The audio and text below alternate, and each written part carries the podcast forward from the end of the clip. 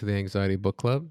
This is episode number 31, and I'm very, very excited to welcome this month's guest, Dr. Richard Schwartz, or Dick, Dick Schwartz, um, who's a family therapist, writer, academic, author, wrote, wrote this month's book, but most importantly, the founder of IFS, Internal Family Systems.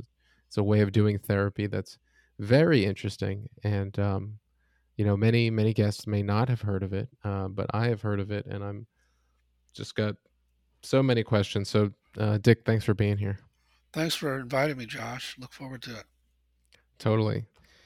So yeah i was recommended this uh, the modality by a friend of mine because she knew i was into mindfulness and she's like oh you, you know you might like this and i was like okay i'll put it on the back burner and then i'll get around to it at some point but then I started reading the book, which is, you know, the title is No Bad Parts, and the subtitle is Healing Trauma and Restoring Wholeness with the Internal Family Systems Model. And I'm just, you know, my mind's getting blown page after page. So, yeah, thank you. Thanks for writing it.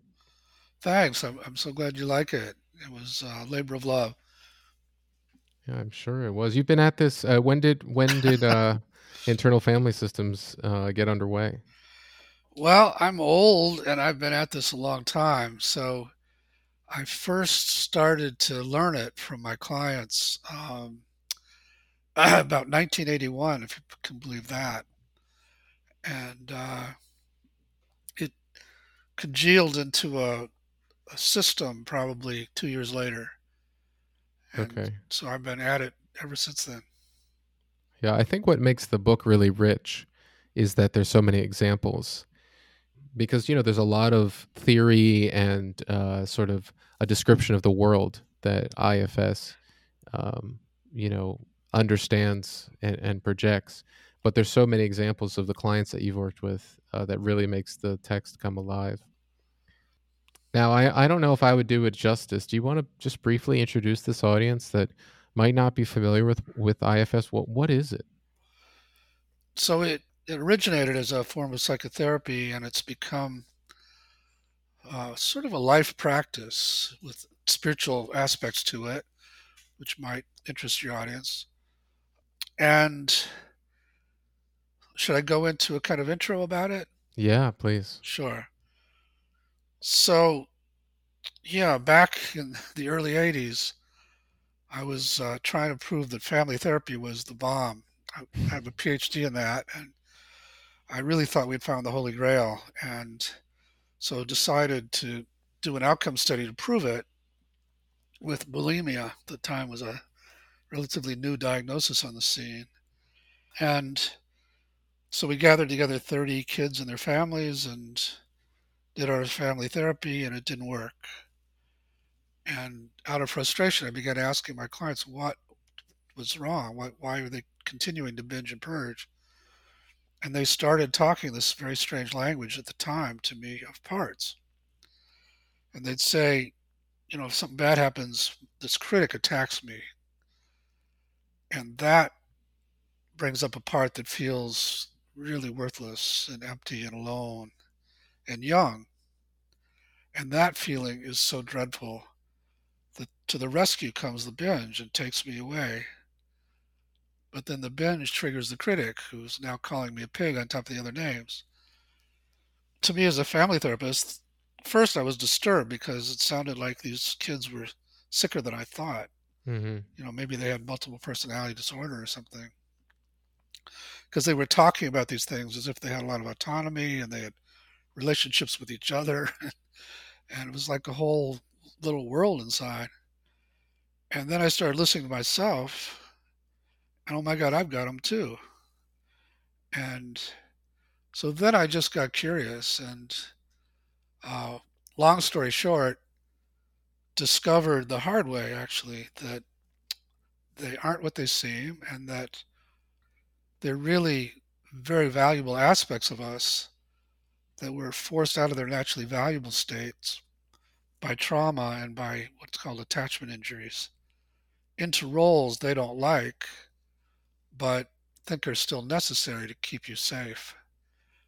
And that blew my mind, you know, when I started asking these critics and the binging parts, and then other diagnosed people started getting trying to get them to listen to rather than hate and fight with the parts of them that were causing their problems.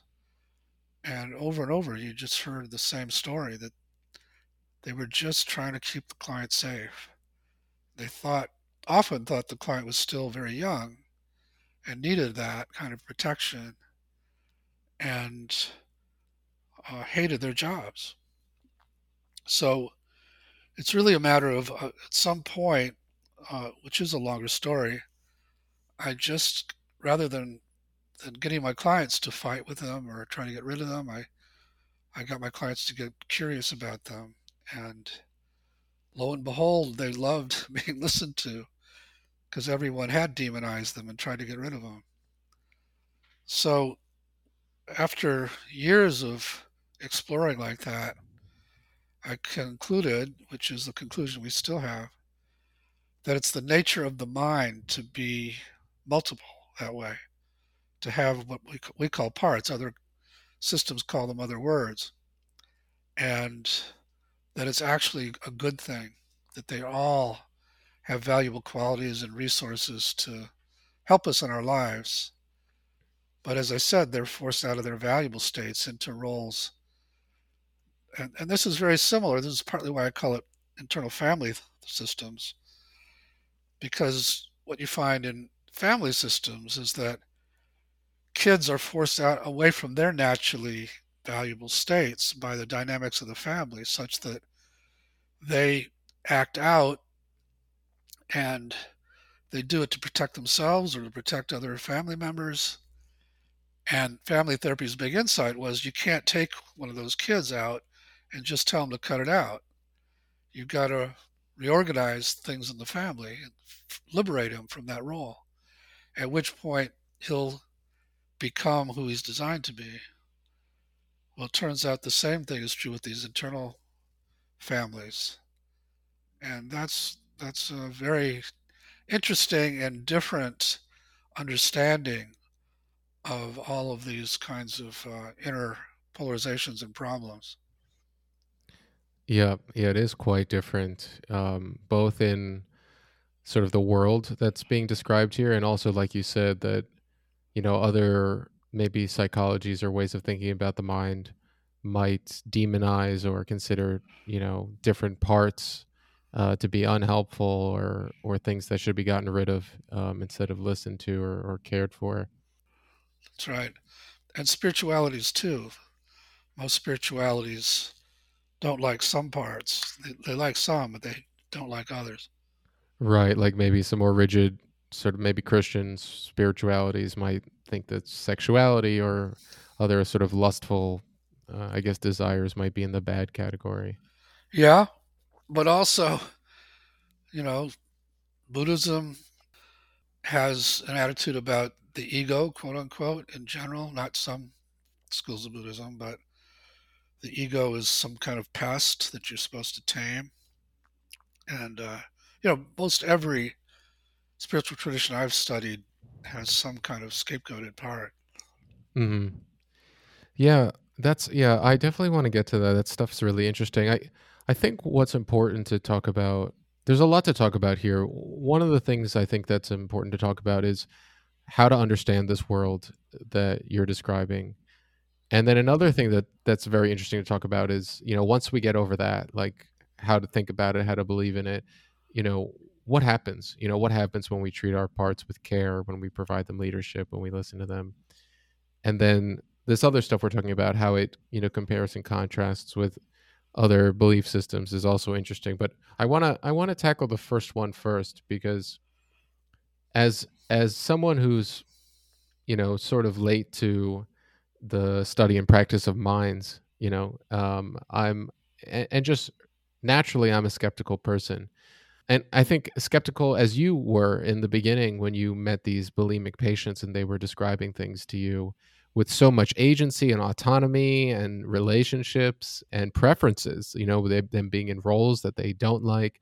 It's a it's a big pill, I think, to swallow.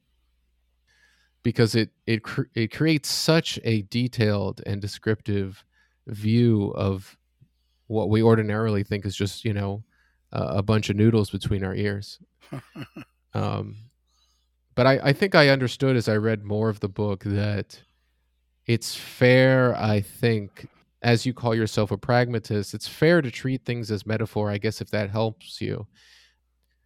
But I guess it'll be up to the reader, perhaps, to decide whether or not they're interested in getting to some truth about the existence of these parts or or merely taking them for what they are which is a perhaps useful device for healing. Um, what are your thoughts on that? Yeah well that's what i thought in the beginning. I, I started out thinking of them as uh, very useful metaphors. In fact i think it was maybe 81 or 82 there was a local woman in the Chicago area named Sandra Watanabe who developed something called the internal cast of characters. And because I was stumbling into this stuff, I went to listen to her. And at the end, I came up to her and said, You don't think these things are real, do you? And she said, Oh, no, no, they're very real. And I walked away thinking, Wow, how naive, boy. But as I stayed with it and, and uh, stayed curious without uh, a lot of presumption, I, I came to that conclusion as well. They're quite real. And uh, that's a tough sell. But it is like there's this other inner world that just has its own laws of physics and relationships. And uh, it's the same world that a lot of shamans traverse. Mm-hmm. Yeah, I just recently got to that part in the book where you you talk about that as uh, that coming up, especially uh, you know there's there's examples in here of your work with various people. There's examples of your work with these two uh, social or environmental activists where things happen in their imagination that you know resemble supernatural or otherworldly um, kind of phenomena. Uh huh. But but again, I I, I really uh, am careful about the word imagination because it implies they're making it up. And if you were to ask them, or you ask anybody that does this work, it's not something they're making up. It's really just something they're participating in that exists. Sure, sure. Yeah, and I, I don't really want to get hung up on this uh you know debate about uh because because the pod this podcast is about helping people you know and and so you know whatever lies at the bottom uh i guess of all of this um i you know i've been able to find use use uh, for myself and i've been able to experience you know some discussions you know amongst my parts so. Yeah and i i don't insist that people um especially in the beginning believe in their absolute reality and i encourage people to just explore and see for themselves.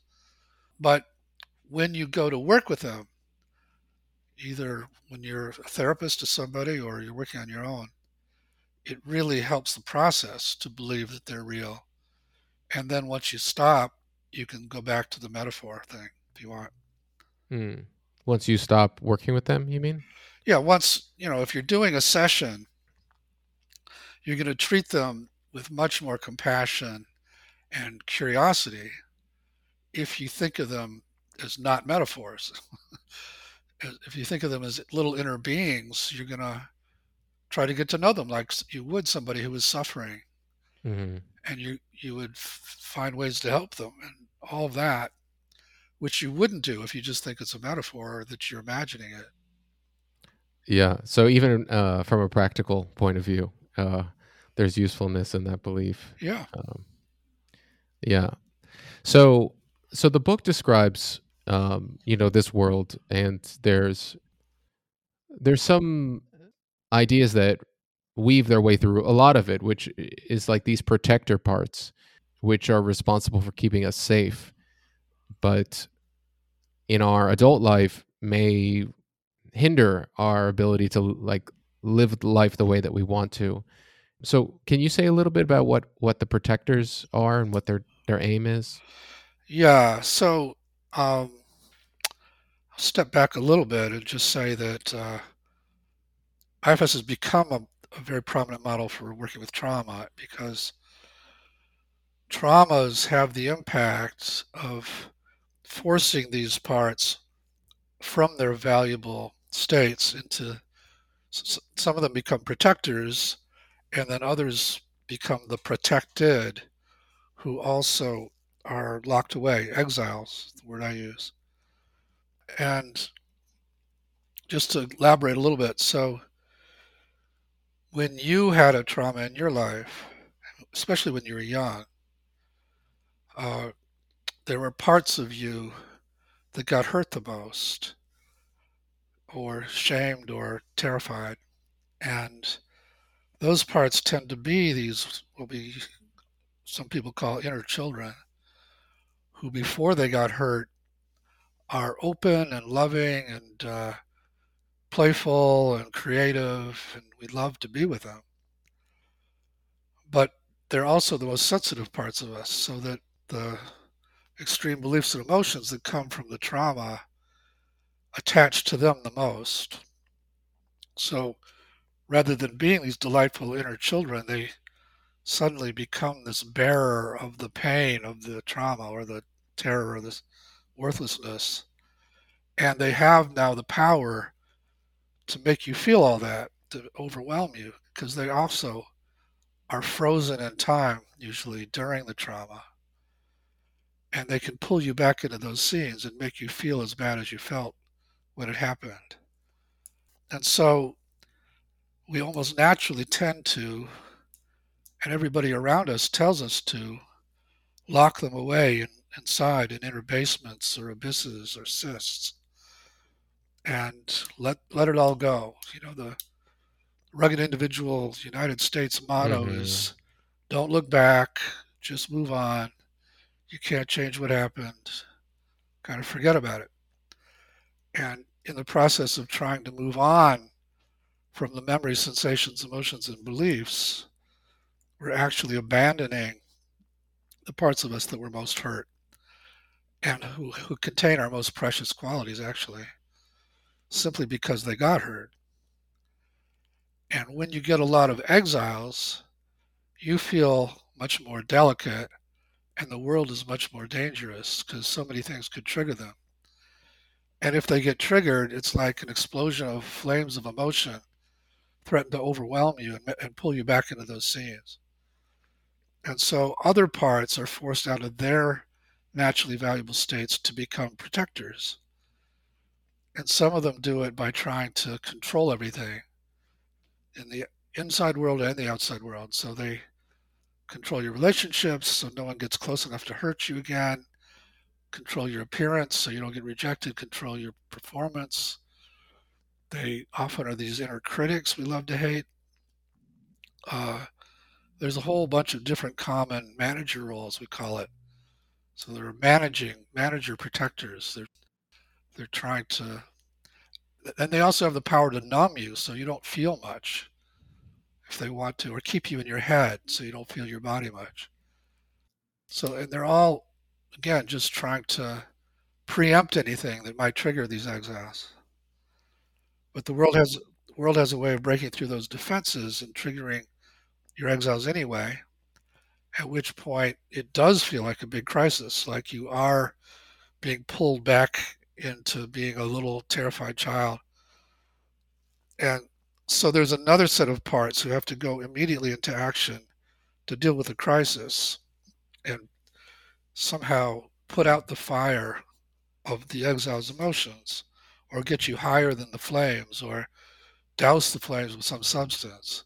And we call these firefighters for that reason. And we all have, if we have a lot of exiles, we all have firefighter activities. That is sort of impulses we get when we feel any of that pain or shame or terror, and and uh, we'll go get drunk or we'll uh, do drugs or we'll go get some stuff or binge on food like my original clients or you know we all have our firefighter activities and do it until you're sort of away from those feelings again. And uh, so that's the map. It's pretty simple. It's really just Mhm. three different parts, two of whom are protectors the managers and the firefighters. Both share the goal of containing the exiles and keeping them from getting triggered, but often do it in opposite ways. The firefighters take you out of control, don't care about the collateral damage to your body or relationships. They just think they've got to get you away from that those flames or you're going to die. Whereas the manager trying to keep you in control and please everybody. So there are built-in polarizations between those two groups. Hmm. Yeah, it actually is a really clear description of it. I I think I get it now. Um, yeah, I know for me personally, I fight a lot of fires by eating. Uh-huh. Um, I did too. I I uh, did a lot of work around that. Now I don't anymore, but I did for a long time. Mm-hmm. Yeah, it's. I guess what's what's so interesting about the theory is that it's like a total theory. Like it, you know, if true and if effective, like it I, it just seems like very powerful, right? Like this is the lay of the land. This is the char- cast of characters in the head. If we do the work, not saying it will be easy work, but if we do the work of, you know, bringing the exiles, you know, back into the fold or integrating, as I guess you might say, then, you know, maybe not uh, ha- happy days ahead all the time, but at least improvements in how often we feel, I guess, dysregulated. Yeah, I mean it, it really does work. We have outcome studies to prove it. Um, so yeah, it, it it it does. You know, in contrast to the DSM or you know uh, all kinds of other ways of understanding people, it's also quite empowering because it gives very clear guidelines to people about how they can shift, and many people can actually do it on their own. Mm-hmm. Yeah. Yeah. And and yeah, so I'm you know, I so I suffer from OCD and anxiety and we talk a lot on this podcast about those things. Uh-huh. And uh, you know, so if you go to see an OCD therapist and you tell them, you know, I wash my hands too much, they'll, you know, run you through like a series of exposures where, you know, they're looking at limiting this sort of um, symptom, right? Right, Like this right. out out in the world action. Um, but I imagine IFS would take a very different tack in, in Totally, treating totally different. That for many clients, that that particular approach is torture. Um, you know, Josh, if you wanted, we could get a little bit of a start on getting to know your OCD part a little bit. Yeah, sure. you're up for that, great. Uh, do you want to? Do, do your uh, listeners know about it, or do you want to say something about it? Yeah, so I I guess I would say what I've been able to identify through reading the book is that I have a part that's very very concerned with me making mistakes. Uh-huh. Um and just gets really scared when uh maybe I commit to something really scary or long term. I had a I had trouble for a long time, you know, signing like a lease, a one year lease on an apartment because it felt sort of suffocating and terrifying. Uh-huh. Um, you know, I experience ROCD, you know, in relationships. So anything where the stakes seem really high, uh, the the inner critic is really scared and upset at uh, mistakes involving like sort of these big commitments. Okay, so you've got a critic who's writing you about it, and then it sounds like there's parts that are terrified too. Yeah, I think there's parts that are very like I I once made like a really what I I consider to be a very bad relationship mistake and I faced the wrath of my critic for months. I, you know, there was like lots of suicidal ideation and um I think there's parts of there's a part of me that is very scared of The the wrath of that critic. Yeah. All right, let's start with the critic then. If you're up, if you're up for it. Sure. All right, Josh. So focus on it and just see where it seems to be broadcasting from in your body or around your body. Yeah. Yeah, I think if I was going to pinpoint it, I might say it's uh maybe forehead or neck areas. Good. And as you notice it there, how do you feel toward it? You just said you're kind of terrified of it, but any other feelings toward it? Um, there's a sense of familiarity. You know, Uh-huh. I've been working with it for a while. Right. Um, so yeah. So a warm sense of familiarity or just, oh, there it is again? There's warmth there, but there's also a there's also a skepticism that I even fully know it uh, in all of its you know Uh-huh. possible fury. Okay. So we're going to ask any parts of you that really fear it to just relax for a little while and let us get to know it in a different way with the goal of helping it maybe not have to do this job so much. And just see if all those parts that uh, really are scared of its fury could just go, maybe they could even go into a kind of inner waiting room inside that's safe till we're done. Mm, yeah, it feels like a big ask, but I uh, get that. yeah. Just um, let them know I know what I'm doing. I've done this many, many times with these kinds of ferocious critics, and I, I uh, won't do any. I won't make mistakes with it. Mm. That's a nice guarantee. Yeah. Okay. Yeah, there's some willingness here. Okay. So focus on it again, and tell me how you feel toward it now. Um, yeah, I feel I feel a bit bu- vulnerable, um, uh, but also, you know, maybe close to something. Okay. Um, do you feel open though to getting to know this critic? Yeah, I definitely feel uh, more connected. I don't know if this is the self, but I definitely feel. It is the self. That's right. Yeah, I feel like some guards are down. Okay. So let this critic know that, that you're open to it, you feel more connected to it, and you want to get to know it better. And ask what it wants you to know about itself. And don't think of the answer, Josh. Just wait for an answer to come from that place in your body.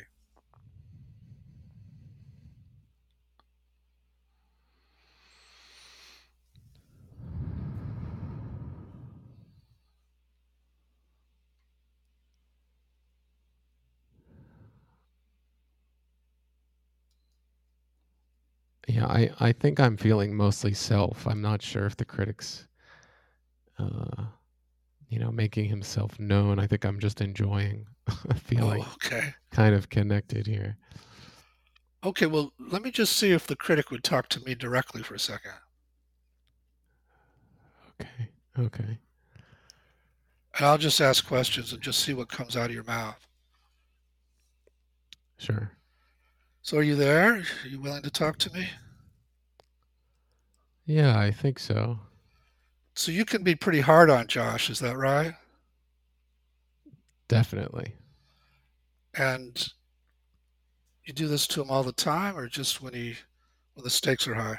Yeah, just when well, sometimes he'll, you know, uh sort of spend his time unwisely and I'm I'm there for that.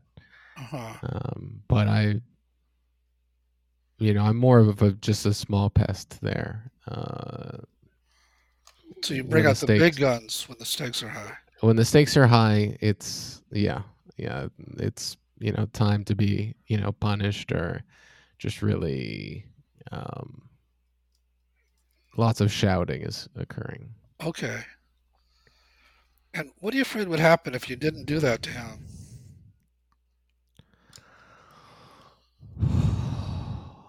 Well, I just think he'd he would ruin everything, um, as he has he has done so, and I just don't want to see him you know get hurt. Okay, so you're just really trying to keep him safe, it sounds like.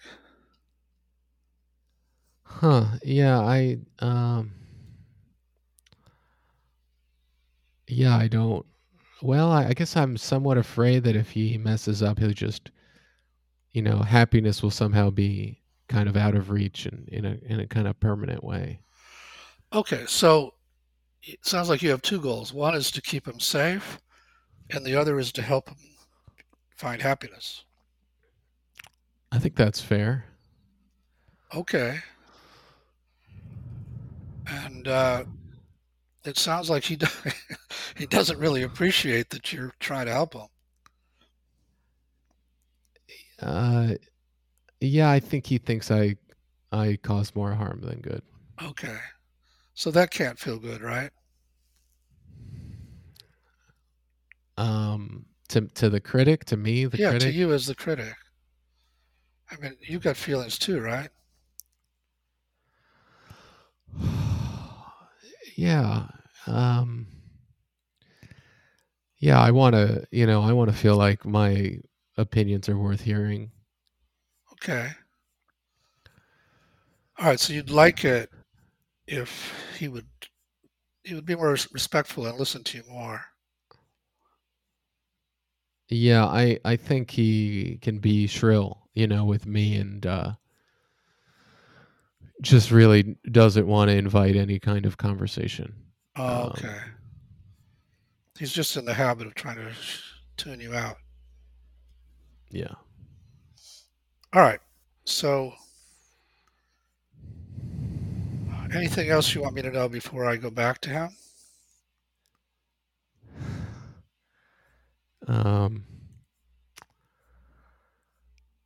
yeah, maybe just like I- I don't know, this is kind of a scary thought, but maybe just let him know that not everything I have to say is is wrong or bad and you know. I will definitely help him see that. What's it been like to talk to me?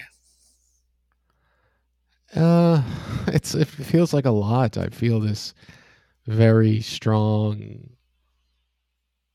I don't know, feeling in my chest. And what's the feeling? Yeah, almost like it's kind of hard to breathe. Okay. So, uh, so just focus there, and can you get curious about what's happening there?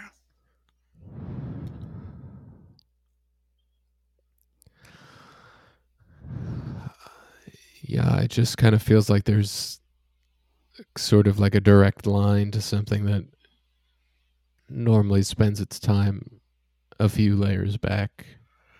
Yeah, it's probably one of these exiles I was talking about. How are you feeling toward it right now? I feel I feel curious cuz I don't I don't feel this way normally and I'm just I'm not I don't know what this is. Okay. So go ahead and ask that part in your chest what it is, what it wants you to know about itself. And don't think, just wait and see what comes back to you.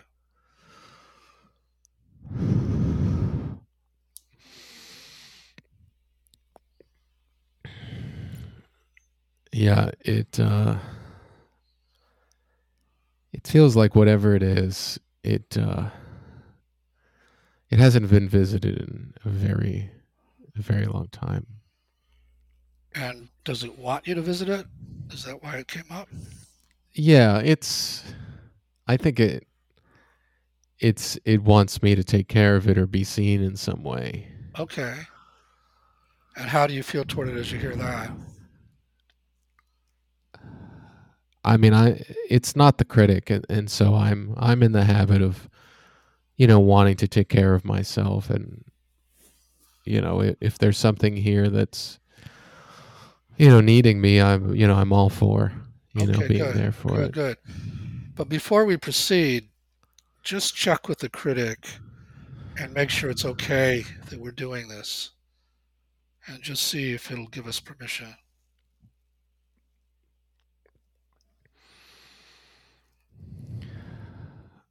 Yeah, I I think I'm seeing the critic sort of bemused with its hands crossed or arms crossed, just uh skeptical but you know, very willing to you know stand aside and see you know what kind of show you know he- he'll be able to witness.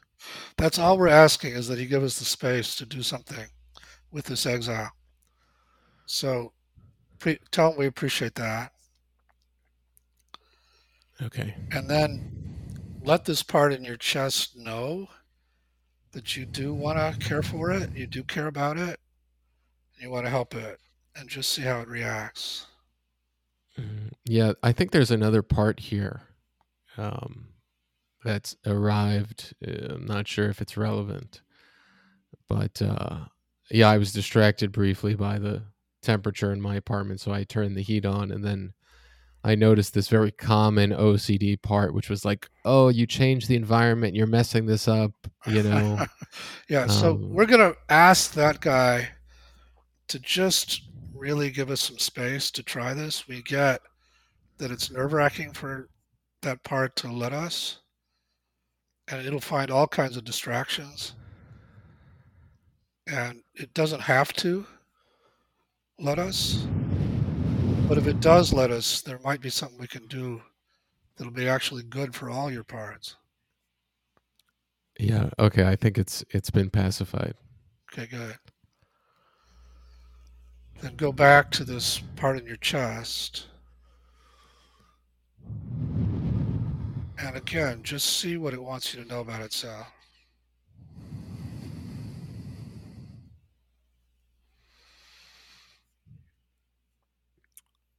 Yeah, I think it's. Uh,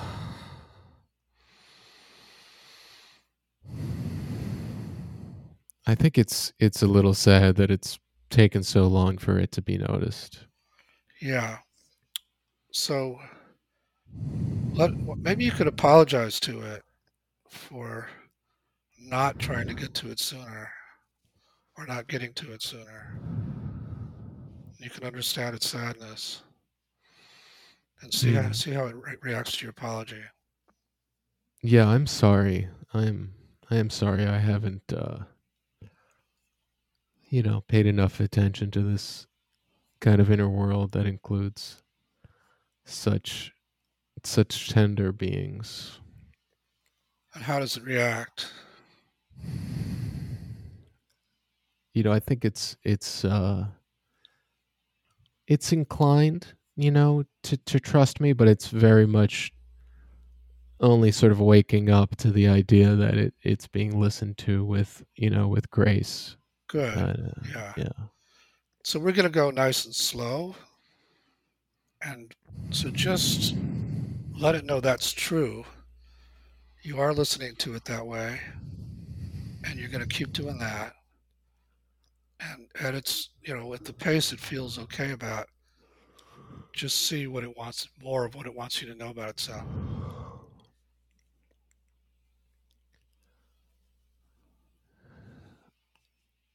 Yeah, I think it it wants to reiterate that it's been locked away for a long time. Okay. Yeah, and ask what that's been like for it.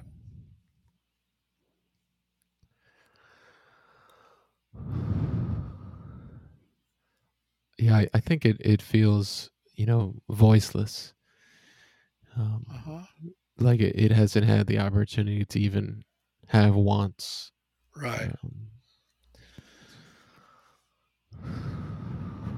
Yeah, so what is it like it for it to have a voice right now?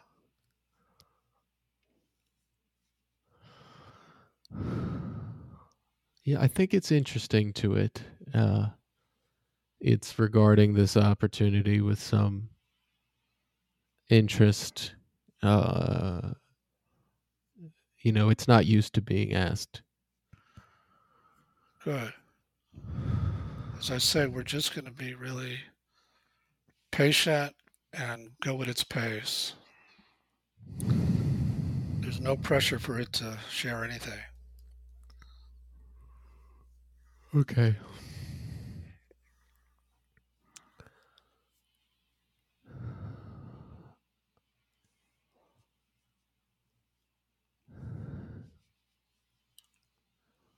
Yeah, I I'm not exactly sure what it wants, but I think you know it it, it wants love. you know, and attention. Okay.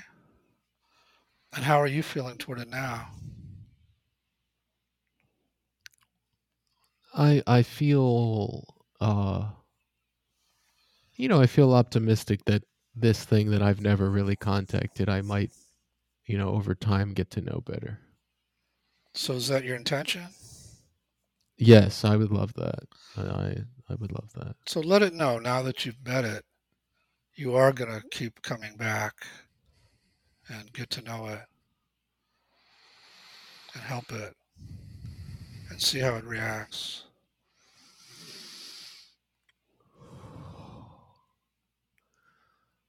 Yeah, my my chest is so alive. Uh, It's great. yeah, I think it's eager. It's eager to be heard, and it's it's curious about this relationship that we might develop. Good. Yeah, and ask it how old it thinks you are.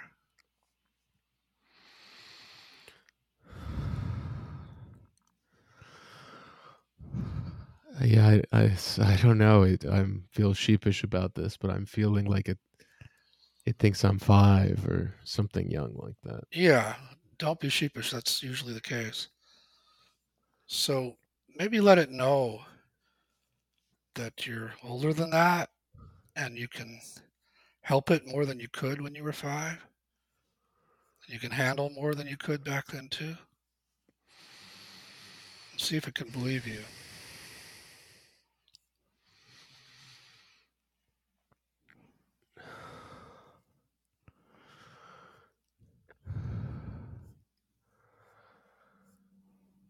Yeah, it's uh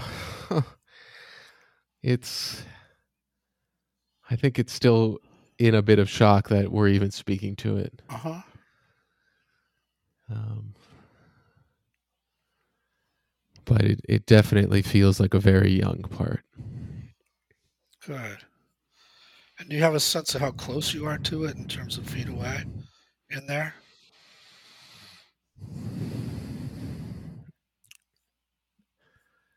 Yeah, it feels pretty small, so I'm I'm guessing it's it's it's not it's a it's small, so it's you know probably a good twenty feet. It's it's not right here. It's it feels like it's in some kind of deep well.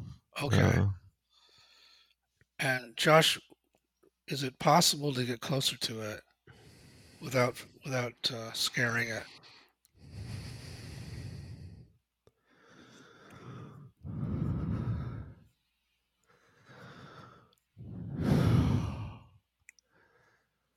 Yeah, I think I think maybe it's a little bigger now. It, it wasn't ex- it wasn't counting on it wasn't expecting that kind of uh, closeness, I guess. Yeah, is it scared of that or is it feeling good about it? I think it's scared. Okay. So tell it that you can back away and you don't want to freak it out. Your job is to earn its trust over time. See how it reacts.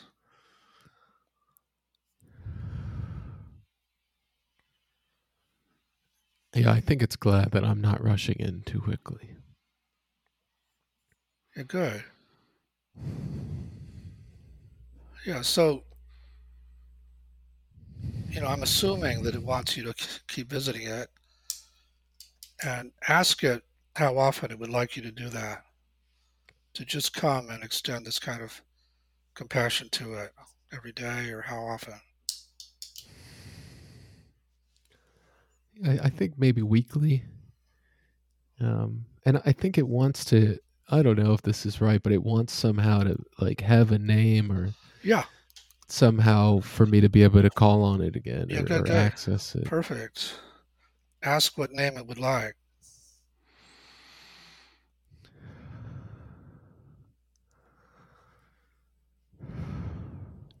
I don't know. I'm kind of seeing the word Jeremy. Okay.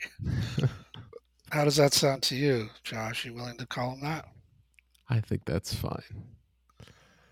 All right, so tell him that on a weekly basis you're going to call him out and just hang with him this way and see how that sounds to him. Yeah, I think he's excited. Good. Okay. Yeah, I'm I'm rubbing my chest, and I think that's helping. Yeah, he likes that, right? Yeah, yeah, he's he's familiar with that sort of active compassion. Uh huh. Great. Okay, so before we stop, let's go back to the critic and just see how he's reacting to this.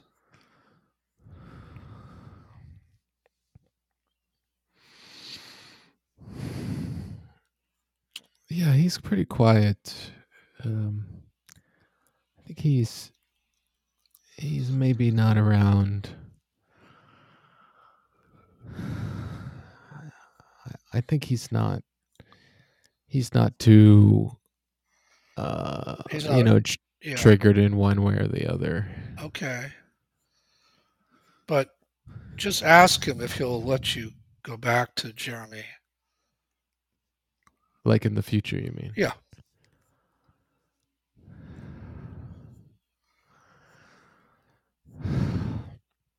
Yeah, he's a little scared, but I I think he's willing. Okay, good. I think I've worked with him more than anyone else, and he has some respect for my age and Uh huh. capacities. Good. Okay. So, uh, does that feel like a place where we could stop?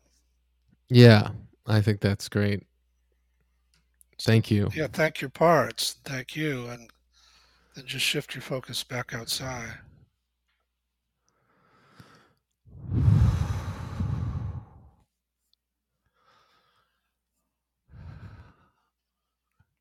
Yeah, that's that was really it's just felt like I was in a sort of different environment for a while. Uh huh. Yeah, like I was saying, it's it's a different world that's that's real and exists in there. And uh, yeah, it's it's a very different place. Yeah, yeah. I um I had an experience not quite that deep, but I I started reading the book right before I went on a, a silent retreat.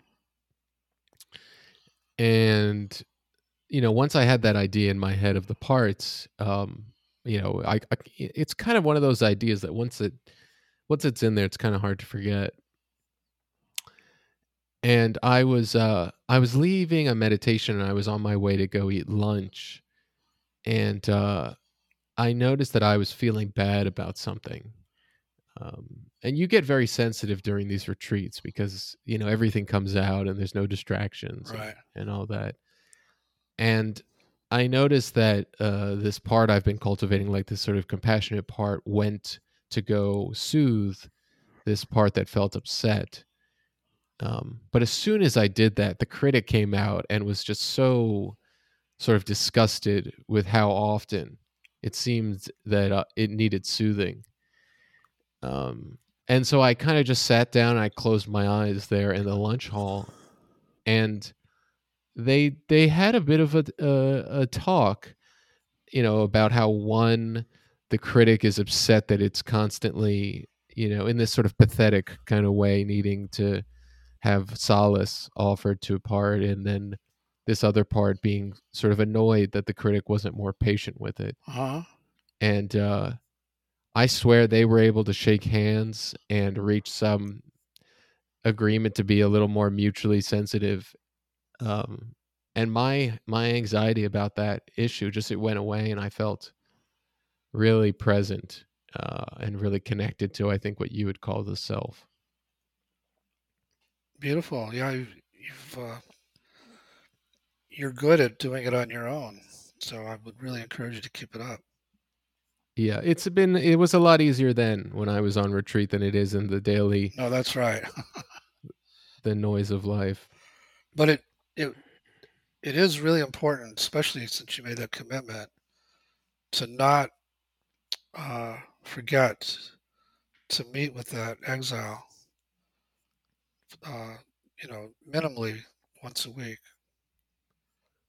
Yeah, I'm, I'm putting it in my to-do list. Good, good, good. In your calendar, yeah. This is such um I, I don't know if the word spooky is right, but this is such sort such kind of magical deep work. It, it's it's really not something I'm used to doing, you know, and for hard-nosed skeptics like myself, it's it's uh it feels very novel. Um Yeah. Well, as you can imagine, I've uh, I've met many, many. I was one myself, so makes it easier. But many, many skeptics about it. Totally. Totally. wow. We've uh yeah. I have all these questions, but we've already done so much.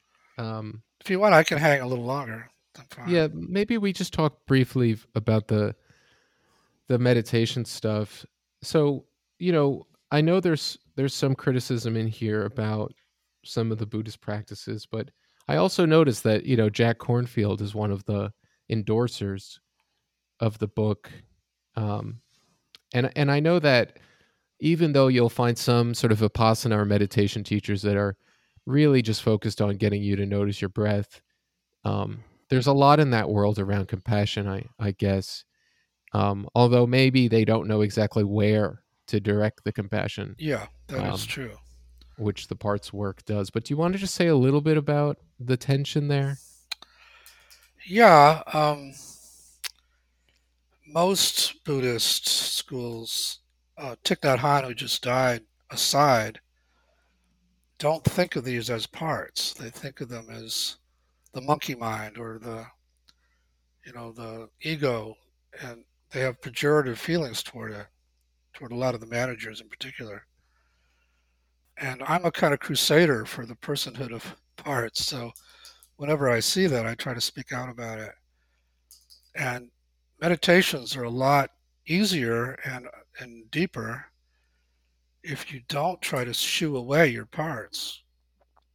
These little, you know, managers that are trying to keep on keep track of everything you got to do in the day and want to keep think reminding you of that and they get a real bad reputation in the spiritual world. But if you just go to them respectfully, let them know you get how much they they want to protect you right now, but if they give you 20 minute break, then you'll be better able to help them. They don't mind that. They can they can just uh, chill for a while. So Totally. so it's just a very different idea about how to relate to your inner world. Yeah. Amazing. So yeah, before I let you go, for for interested uh, listeners who want to find out more about you or about IFS or about how to how to get started, besides you know, I think the the No Bad Parts book is probably a good introduction. But what what would you offer them? Yeah, no bad parts. pr- Probably the best place to start. Although on our website, uh, which is ifs-institute.com, in our store we have other intro books. One, oddly enough, called The Introduction to Internal Family Systems, and then a book called You're the One You've Been Waiting For, which is about how it applies to couples. And uh, yeah, and then there's some videos, and there are videos on uh, on YouTube, and so there's a lot of material if people are interested. Sure, sure. Yeah, thank you for your contribution here, um, Dick. And h- how do you feel about how IFS has aged and how it's being embraced? Well, uh, you're probably too young to know what this means, but you know, if you live long enough, everybody gets their 15 minutes. So right now, IFS is very hot. We've got thousands of people on our waiting list for trainings, which is it drives me crazy, but it's also a good problem to have.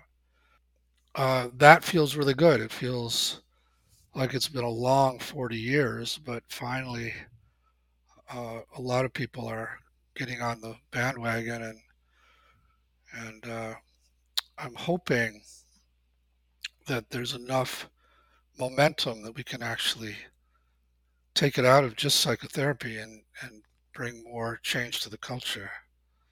And uh, more and more leaders of different different sorts are attracted to it now and are starting to use it. So that's all scratching this itch that's been in there for 40 years.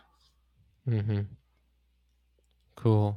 Very cool. Well, I don't want to take up any more of your time. I, I really appreciate uh, you know your contributions in the book and and and the work we did here together today. That was um, a little bit unexpected, but very powerful, and I think uh, uh, healing. So yeah, thank you. You're welcome, Josh, and I really appreciate your being a good sport about the work, particularly given your skeptical parts. So, uh, and I feel very respected by by your tone and so on. Sure. Thanks. Thanks so much. You're welcome.